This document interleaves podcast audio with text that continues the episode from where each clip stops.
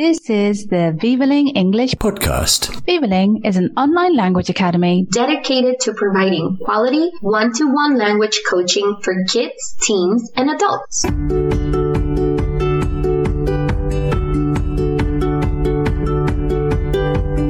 Welcome to the Vivaling English podcast. Make and do.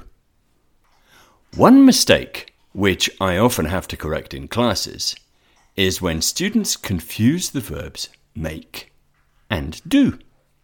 For English speakers, this may seem strange, as the two verbs are completely different. But for speakers of other languages, this can be confusing, as they only have one verb which can be translated to make or do, such as faire in French or fazer in Portuguese. So, is there actually a difference in meaning between make and do? The good news is that yes, there is. Listen to these examples. You make a cake, you make a noise, and you make a plan. But you do the shopping, do your homework, and do research. The difference is that make is an action which focuses on the result and involves creating or producing something like a cake or a noise, whereas do focuses more on the process and often involves a more routine task, such as homework or cleaning, those boring things that you have to do every day. That's good news. But please remember that it is not always a guarantee you will be right. In English, there are many exceptions, such as to make your bed, which is a non creative routine task, and do your best, which doesn't really fit into any category. Carrie decided to test me by playing this game. okay. All right. I have uh let's do 3. So number 1, um I have a plan today. Uh in the afternoon, I'm going to make exercise. Okay, I think you've made a mistake there, uh, Carrie. Ah, yes, well done. because the correct collocation is not make exercise, but do exercise. Yes. Well done, well done. Okay, number two. Um, my son makes his homework every day after school. Hmm, Carrie, I think you've done it again. You've made another mistake. Uh, and in this case, it would be do his homework, not make his homework. Excellent. All right. Okay. One more. One more. Let's see if I can get it right this time. Uh, my son makes a mess in his bedroom. There are toys everywhere. now, that is perfect. Yes. So we've got uh, a mess. Uh, you make a mess and you don't do a mess.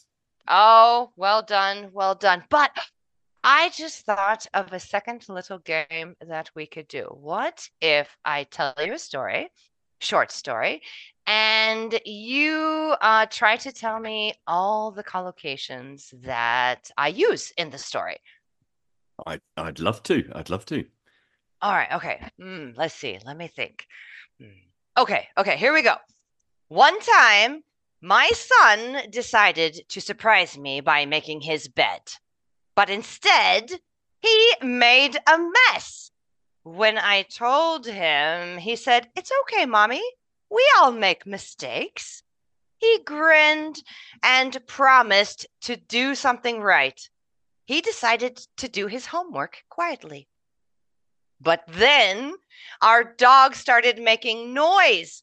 He couldn't concentrate, so he helped me do the dishes. Then he did his sister a favor and helped her do the laundry. it was a good day because he was so exhausted that he went to bed early. uh, Carrie, let's see how I managed to, oh, to get on. All right, let's see. So I counted one, two, three, four, five, six, seven, eight uh, collocations. Oh, you did well. Okay. Uh, is that the correct number? Let me see. One, two, three, four, five, six, seven, eight. Ah, I have 10, but it was fast. So you did a great job. Okay, so the first one I got was making his bed. Yes. The second was to make a mess. Yes. The third was to make a mistake. Okay. The fourth was to do homework. Mm-hmm. The fifth was making a noise. Yes. The sixth was to do the dishes.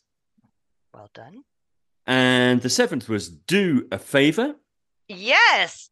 And the eighth was to do the laundry. Oh, excellent. You did very, very well. I also had to do something right and to go to bed. Did you notice? Carrie included a phrase with go and not make or do in her story. She did this on purpose to highlight that these expressions also occur with many other verbs, especially with common verbs. We also have to be careful with phrasal verbs such as do up and make off with, which change the meaning even more. But that's another story for another day. And what about when we use the two verbs together? Try and work out what I mean in this example. The recipe for the cake says we need butter, but we don't have any. So we'll have to make do with margarine. Make do? What does that mean? To make do means to use what is available when you do not have the right thing or enough of the right thing. No butter, margarine will have to do. Well, I hope you learned something new today. Thank you for listening to the Vivaling English podcast. For further information, go to our website www.vivaling.com or follow us on Facebook or Instagram. And don't forget to subscribe to this podcast.